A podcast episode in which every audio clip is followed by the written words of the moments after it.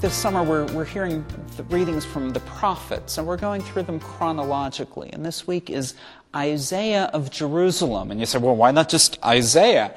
Because the book of Isaiah was written probably over several centuries by several people in several different time periods. But our readings today come from the first part of Isaiah, which we believe was written by and inspired by the prophet Isaiah, who lived in Jerusalem in the 8th century BC.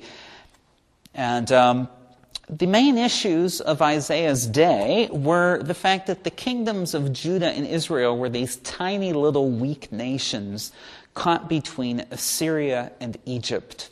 And Assyria was really the dominant force at this time, and these little kingdoms of Israel and Judah would go between paying tribute to Assyria so that Assyria would defend them, to trying to break away from them, often allying themselves with Egypt to go to war against Assyria.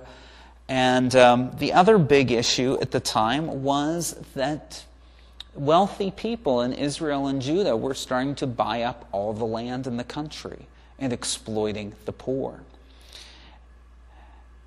Now, the thing to remember is that it's called prophecy because it speaks God's truth. And so, even though we are not living in the 8th century BC in the Middle East, there is still much here for us to hear. Today's reading is a little unusual, and needs a little bit of explanation.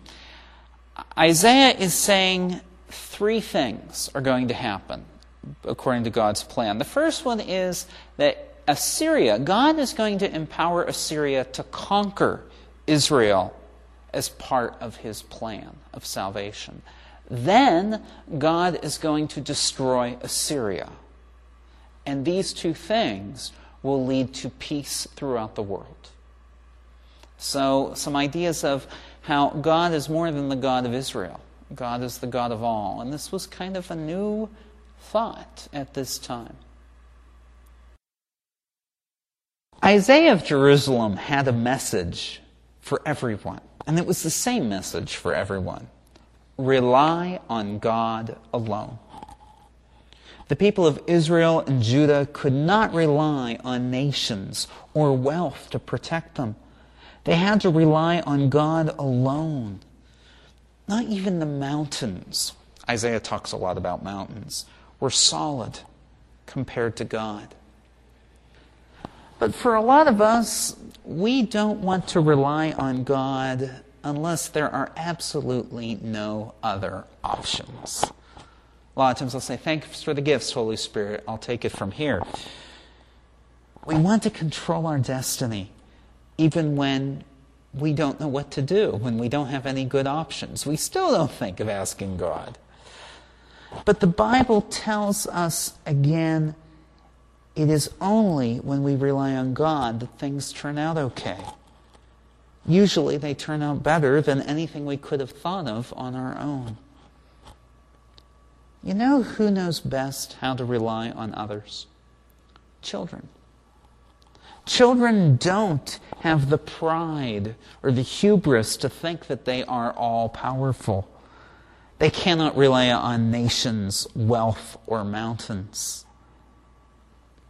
And so I think that is what Jesus means when he says, How blessed are the childlike who have received things that are hidden from the wise and the learned. God's message is revealed to the simple, the humble, the childlike, the people that he spoke about a few chapters ago in the Beatitudes, the humble of heart, the meek, the poor in spirit. We must learn to be humble and rely on God. Who can teach us how to be humble? Well, the title of one book I've read may have the answer. The book is called All You Really Need to Know About Prayer You Can Learn from the Poor.